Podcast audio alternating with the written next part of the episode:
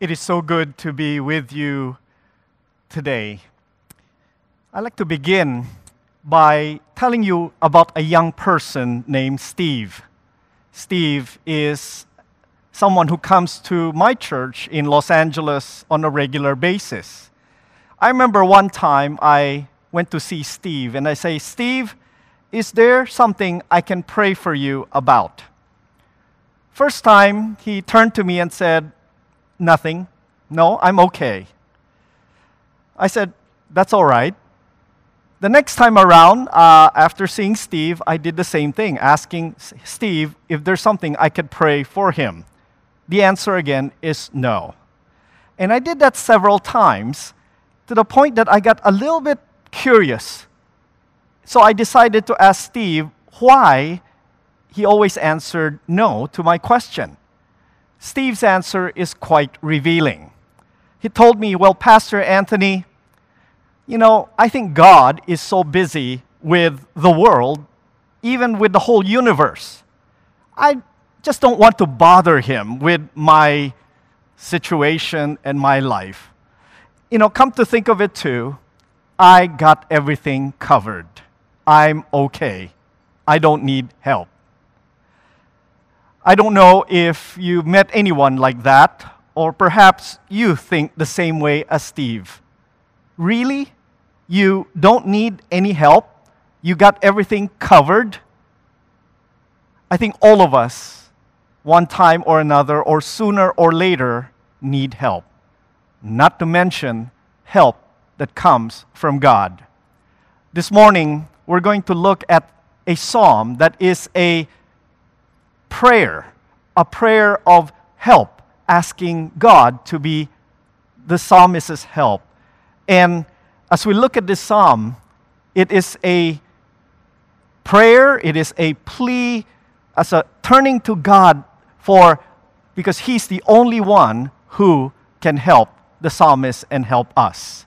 Before we look at Psalm 121, let me just give you a little bit of a background about it. Psalm 121 is part of a group of psalms that is called the Songs of Ascent.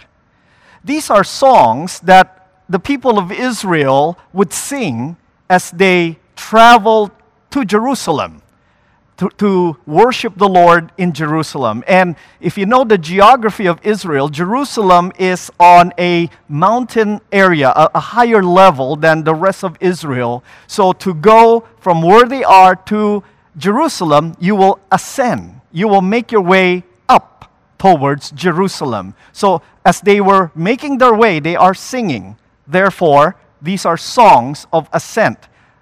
And these psalms go from Psalm 120 to 134.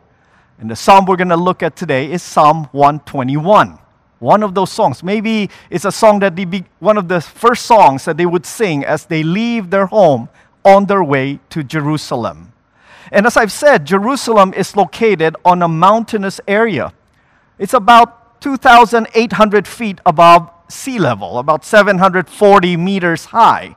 So if you're going from a level plane up, it's quite a journey towards Jerusalem. I would compare that, say, when we would go to Baguio for our retreats, our camps. And so we were here in Manila and we will ascend towards Baguio and we would sing songs, uh, getting ourselves prepared as we make our way up. The only difference is this in, in, in the psalmist's time, there are no cars, there are no buses. You essentially have to walk, you know, from where you are all the way up to the mountaintop. So, with that in mind, think of what circumstances, what help would the psalmist need as he makes his way up on Jerusalem. I'm sure number one is safety. You know, safety must be the number one concern of the pilgrim, especially as they journey on the roads through the hill country up into Jerusalem. You know, the, the psalmist could probably stumble and hurt themselves along the way. Or maybe the sun is out shining so brightly you might suffer sunstroke. Or maybe as you make your way at night, it might be chilly and you may catch a cold. You could think of a lot of concerns that the psalmist may have, things that he needed help with, especially from God. And there's always the possibility of robbers that may swoop down and hurt this traveling pilgrim on their way to Jerusalem. And the message of the psalmist is God, I need your help. God, you're the one I need. You know, the message of Psalm 121 applies to us today as well. Yes, we may not be going up to Jerusalem, but we also need God's help for the journey in our life today. This morning, as we look at Psalm 121, we would learn four reasons why God can help us. Four reasons how you could turn to God and God can help you in the journey called life. Let's look at each one of them briefly, shall we, today? The first reason why God can help us is because He made you. He made me. He made all of us. Look with me in verses 1 and 2 of Psalm 121. It begins with these words I lift up my eyes to the hills. From where does my help come? My help comes from the Lord who made heaven and earth. You know, if God made the heavens and the earth, then he certainly must be a God of power. He certainly must be a wise God. He certainly must be a glorious God to whom we could turn to and need not be afraid. You see, everything in heaven and in earth bears witness, testify that our Creator is a great God, who also, by the way, is our Heavenly Father. You know, isn't it the case when we turn for help from someone? You know, we would turn to someone who knows how to fix things, who perhaps is quite knowledgeable, who is capable I mean, that only makes sense. You would not look for someone who is sick, who is, uh, you know, kind of uh, weak. You know, you look to someone who is able to help. And certainly that's the case with the psalmist. He said, If there is someone who can help me, it must be the creator of heaven and earth. It must be God. You see, you know, God knows the best way to get the job done. God is able to provide the right tools so that I would be able to succeed in whatever I do. God is the great helper who know how things work. He surely can help me. He surely can help you because he knows every aspect of his creation. That's what the psalmist is saying here in verses 1 and 2. But you know what? There is a question. You know, you certainly might know that God can help, but are you asking Him for help? It's like my friend Steve. Steve, you know, certainly Steve believed that God can help, but are you asking Him for help? You know, let me ask you this Do you ask for help? I remember uh, asking a group of uh, young people. I was uh, doing, uh, leading a study, and I simply I asked two questions. Number one, do you ask for help? Are you the type that would look for help or ask for help from someone? Or another way to look at it, uh, do you rarely ask for help? Or for some of you, are you reluctantly asking for help? Only when you really have to, that's then you will ask for help. What kind, how would you answer that question? And then I have a follow up question. Not only do you ask for help, complete this sentence I don't ask for help because. Finish that statement. I do not ask for help because blank. Let me share with you a few answers that I got, you know, very interesting answers from uh, those that I asked this question. One person said, Well, people always seem to let me down, so I don't ask for help. Another answer, Well, people don't understand me. And, well, I don't ask for help because I could do things better and faster. Another answer I don't want to bother others. Here's my favorite you know, I'm too shy to ask for help. But this one, this last one that I'll share with you, is quite revealing. I'm too proud to admit that I, you know, that I don't know. therefore I don't ask for help. Does any of those answers sound familiar?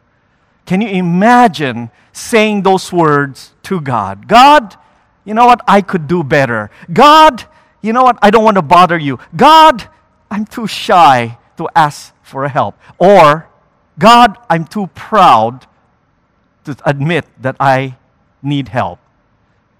You know, it's such a shame that maybe for some people, they know God can help, that God is able to help, but they don't turn to Him for help. Reminds me when I was in college, I worked in a store called Davis Lighting. This is a store that sell and install all types of light fixtures. During my first month, I just started in this store. I remember there was one incident that happened. I was back in the in the uh, stock room, you know, uh, you know, working on the inventory, and I heard there's a knock at the door, the back door. So I went out to check it out. And when I opened, I saw an old man who said that he wants to come in. I told this old man that, you know, everyone, you know, we were instructed, all employees are instructed to tell everyone to go through the front door if they want to come in to the store. So, having said that, I slammed the door shut. But the old man kept knocking at the door, wanting to come in. You know, finally, I, I, I opened the door and I shouted at this man. I said, Go away. You can't come in. I told this old man and again slammed the door shut. My manager heard the commotion and came out to ask what's going on. You know, I said, Oh, there was some old man who wanted to come in, but that's okay. I got rid of him. You know, this old man said his name is Lyle, you know, and wanted to come in, but I said, No, you can't. And I told him to go away. You should see the face of my manager when I said those words. And as soon as I finished, he quickly rushed and trying to catch the old man, who turned out to be Mr. Lyle Davis, the owner of Davis Lighting. In effect, I told the owner of the store that he cannot come in. In, that, in fact, I don't want him to come in the door. You know, I mean, that's kind of a a funny story, but it's quite revealing, wouldn't you say? How many of us made the same kind of mistake of turning away the person who matters the most, of slamming the door at the person who made us, who said no, to whom we eventually need to give account with our life, the owner, the creator of heaven and earth, our God number one, how, uh, number one, how God can help us because He is the one who made us. There's a second reason why God can help us with our needs. It is because God, He's always awake. God is ever ready, He is always awake to help us. Look at verses 3 to 4 of Psalm verse, uh, 121 it goes on to say, He, that is God, will not let your foot be moved. He who keeps you will not slumber. Behold, he who keeps Israel will neither slumber nor sleep. This is a wonderful verse if you just take a few minutes to think about it. The word translated move means to slip, to slide, to stagger, to be shaken. The psalmist says, My creator my God, He will not let my foot to slip, to slide, to be shaken. He will not let me fall. How easy it is as you travel along. Remember, you're not riding a car, you're not riding a bus, you are walking on the way to Jerusalem. How easy it is to sprain an ankle, to fall and even break a bone as you walk on uneven, even rocky paths. You know, God is concerned about our walking. Isn't that wonderful? God is thinking of even our, you know, not just where we're going to go, but how. What, uh, you know, and what are the dangers along the way that we will encounter? He is concerned about our feet, about our walk. And then the word keep. The Lord will keep. The Lord who keeps us, He will not slumber or sleep. If you read through Psalm 121, that word keep keeps appearing again and again. To be exact, six times that the word keep happen. And the word keep simply means to guard and to protect. God will guard, God will protect you. Even while we sleep, God watches over us. And the wonderful thing is this He will not sleep. He does not need to sleep. So you could rest assured that as you sleep away, He will be there for you. In Psalm 34, verse 15, it says, The eyes of the Lord are on the righteous, His ears are, uh, his ears are open to their cry. Psalm 32, verse 8 I will instruct you, says the Lord. I will teach you in the way that you should go. I will counsel you with my eye upon you. I promise I will keep you. You know, we all know that there are people who we turn to for help, and they're wonderful people, you know, but and uh, but many times they could not be there all the time, isn't it? They could do, they could be part of the time, they might even be there most of the time, but they cannot be there all the time. That's just how it is with people we turn to. But not so God, because God doesn't need to sleep. He is awake all the time. Think about that. The great helper that is God can be counted on to protect you no matter what kind of danger you may encounter you know, this week I've been reading uh, about, uh, I, I read what Pastor John Piper, one of my favorite authors and speaker, had to say about sleeping. Would you listen to what he says about, you know, uh, you know the, uh, the, an important fact about sleeping? Listen. John Piper said this Sleep is a daily reminder from God that we are not God. I like that. God doesn't sleep, but we do. From, for we are not God. Once a day, God sends us to bed like patients with a sickness. The sickness is a chronic tendency to think that we are in control, that our world is indispensable. Piper continues Sleep is a parable that God is God and we are mere men. God handles the world quite nicely while all, you and me, sleeps. Sleep is like a broken record that comes around with the same message every day. You are not sovereign. Man is not sovereign. Man is not sovereign. Don't miss that lesson. Don't let that lesson be lost on you. God wants to be trusted as the great worker who never tires, who never sleeps. He is not nearly as impressed with our late nights and our early mornings as he is with the peaceful trust that casts all anxieties on him and sleeps. Brothers and sisters, that is such a wonderful reminder for us all. You know, we sleep we cannot be up all the time. But not so God.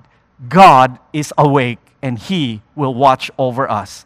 God can help because, number one, He made us. Number two, He's always awake. There's a third reason why God can help us, and that is because He's always close by us, by you, by me. Would you look at verse 5 and 6 of Psalm 121. It, the psalmist said these words The Lord is your keeper, the Lord is your shade on your right hand. The sun shall not strike you by day, nor the moon by night. You know, all of us know that those that we turn to for help, you know, we are thankful for them, but many times they are far away. There are times when you call out to them, it will take them some time to get to you. And sometimes, you know, they are so far away that, um, you know, perhaps by the time they get to you, you don't need them anymore. You know, and, and, and so what I'm saying here is sometimes, you know, the, the, the, the those that we turn to, you know, are cannot always be by our side, and that kind of adds to the, to, the, to, to the problem, so to speak, of turning for help. But not so God. You know, the great helper, the psalmist said, he is always there, all the time. In fact, he is right by your side. And all you need to do is to call on him. You know, I love what the psalmist said. He said, Lord, you are my shade, so that the sun will not strike me. You know, I think for us here in the Philippines, where the weather is, you know, can warm up easily, we know, you know, uh, the, the, the, the, the uh, importance of having a shade, especially when the noonday sun is striking so hot, you know, and, and, and we are looking out for a shade. You know, I read up on it recently. Uh, you know, what is the significance? I mean, we certainly know when you find a shade, you know, from, from the, the, the you know, sun, you know, it makes a difference. But I read, I read recently, you know, what exactly is the significance of the shade? Such as this tree. Can you imagine going through a desert on your way to Jerusalem? It's so hot, and you see this tree wouldn't you want to go under its shade? I read somewhere um, that, do you know that the temperature, you know, outside the shade and inside the shade is exactly the same? So if the temperature outside is 34 degrees, inside the shade, it is also 34 degrees. So it's like, what? You know, it's the same? Yes, the temperature is the same. So, what is the difference? What difference does being under the shade make? It certainly feel, you know, better than outside the shade, right? Here's the remarkable thing. You know, when you're inside the shade, the temperature may be the same, but the, the shade blocks the direct sunlight from hitting your skin. And so you're able to perspire. You're able to adjust. Your, your temperature able to cool off more effectively than if you were outside the shade. When I learned about that, I said, wow. You know, many times we think, you know, if you're under the shade, things are better. That somehow the problems will be all gone, that somehow, you know, the, uh, the temperature will go down. No, it's exactly the same. Nothing really has changed, you know, in terms of the circumstances. But, the in, but underneath the shade, somehow we are able to cope with things. We're able to deal with whatever it is we're struggling effectively. I like that. You know, when we are under the shade that is the Lord, we have an advantage. We are able to deal with that which God, uh, that, we, that we are going through in life. And, and the difference is what? Is God is there with us. We are not alone. We are enabled, we are able to deal with the, the, the, the, the things that we're going through in life. Brothers and sisters, God does not promise that we will never have problems. God never say, I will take you out so you will never experience problem. Now that may ha- that will happen when we are in heaven. But not yet. In the meantime, we are here on earth, we will go through struggles and difficulties. God never promised that we will never have problems, but he did promise that He will be with us. He will be our shade. He will enable us to go through it and that we will not be burdened by it. He assures us that nothing can touch our souls, nothing can separate us from His love. Moreover, since God guards us, we know that our eternal destiny is secure in His hands and that all things will pass him first before it comes to us. And whatever it is that he allows to come to us will ultimately be for our good. God is there always close by to be sure of that. God can help us because he made us. God can help us because he's always awake. God can help us because He's always close by you, by me, by us. Finally, one last reason, as if you need more, right? The psalmist said, God can help because He will never give up on you. God will never give up on you. Look at our last two verses this morning. It says there, the Lord will keep you from all evil. He will keep your life. The Lord will keep your going out and your coming in from this time forth and forevermore. You know, we are never promised freedom from trouble, as I said earlier. But God did promise to keep us from the evil that could destroy our souls.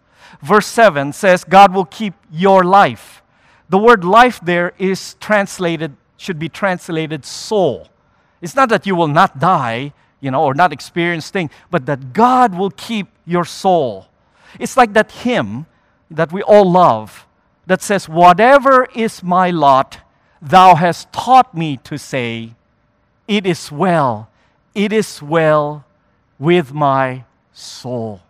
God will keep your soul. God has been keeping our soul. If you have a relationship with Jesus Christ, He is your Savior and Lord, you can rest assured that He will keep you. You are going to make it ultimately into His presence.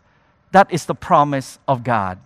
And verse 8 goes on to assure us that God is watching over us from the start until the end. You know, uh, in our life, those we turn to for help, you know, we're, again, we are so appreciative of those who can help us in this life. But you know what? Many of them can only go so far, isn't it? Some of them, they help us and then they give up. Some of them, you know, they want to move on. You know, uh, they helped you to a certain way, but then they have to go on and they can't help you anymore. They quit, so to speak. Perhaps they're going for something better and then they want to do something else. In this life, help never stays forever. As our Tagalog says, walang forever. you know, we all know, we all understand that. That describes help. Eh, that describes our life now, even our help. But not so with God. You see, God is our great helper. God protects you in this life, He will provide you also for the next life. He is there for you now, He will be there for you forever. Some time ago, I was so moved by a statement that I saw uttered by a Christian girl in Nigeria. This Christian girl was kidnapped by the Islamic terrorist group Boko Haram in northern Nigeria. And when they were freed, they were rescued, this young girl said these words to the journalists that were interviewing her. She said, I felt that God had forsaken me. There were times when I was so angry with Him, but still I could not get myself to renounce Him. I found myself rem- remembering His promise that He will never leave me nor forsake me. And listen up, he went, she went on to say this word. The reason she could not get herself to renounce Jesus, to, to say that I will no longer believe in Jesus, she said this because the Lord will watch over my life, He will watch over my coming and my going. Quoting from Psalm 121 God will never quit helping you and me. And this help will continue into eternity. God is providing for us. God helps us now and helps us in the future. I want to close this morning by sharing a wonderful story I read this week. It was a story that the writer Henry Nouwen shared. You see, Henry Nouwen was fascinated with a group of trapeze artists called the Flying Rodleigh. You know what trapeze artists are? These are those acrobats that, are, that can, you know, jump from one end to another, swinging, you know, hundreds of feet up in the air. I mean, amazing, you know, things that they can do. You know, and, uh, and, and Henry Nouwen decided to interview, you know, uh, the, these trapeze artists. You know, where did they get the courage? You know, how could they dare to soar, you know, and trust each other as they jump from one end to another, depending on each other. So he talked to one of the, you know, the leader of the Rodleighs to ask them, how is it that they can do that? And this is the answer of the leader of the flying Rodleigh. Listen to what he said. He said, as a flyer, you know, the person that jumps from one end to the other, I must have complete trust in my catcher. You know, the public might think that I am the great star of the trapeze, but the real star is Joe, my catcher. You see, he has to be there for me with split second precision to grab me out of the air as I come to him in the long jump. So, Henry, now it says, well, how does it work? Rodleigh went on to say this word The secret is the flyer does nothing. The flyer does nothing, the catcher does everything. Rodleigh say, you know, when I fly to Joe, I simply stretch out my arms and hands and wait for him to catch me and to pull me safely over the catch bar. Henry Nouwen, when he heard that, he was surprised. He said, You do nothing? Yes, said Rodleigh. In fact, the worst thing that the flyer can do is try to catch the catcher. I am not supposed to catch Joe. It is Joe's job to catch me. Because if I were to catch Joe's wrist, wrist, I might break it, or he might break mine, and that would be the end of the both of us. A flyer must fly, a catcher must catch. The flyer must trust with outstretched arms that the catcher, his catcher, will be there for him. When I read that story, I said, that's what Psalm 121 is telling us. Lord, here I am. Lord, this is where I am. Catch me, Lord. You're the only one that can see me through. Whatever it is that I am going through, catch me, Lord. I will lean on you. I trust you, God. God can help because He made you. God can help because He's always awake. God can help because He's always close by you. God can help because He will never give up on you. May this be our testimony. May this be our encouragement. May this be our assurance as we walk with the Lord this coming week. Let us pray. Our Father in heaven, you are our great helper, the great helper in our time of need, which is in our time today. Thank you, O God, how you have protected us. Thank you, O God, for providing help for us. Thank you, O God, that you are there beside us today, tomorrow, and forever. Be that our, be, let that be our joy let that be our peace. For we ask this in Jesus' name. Amen.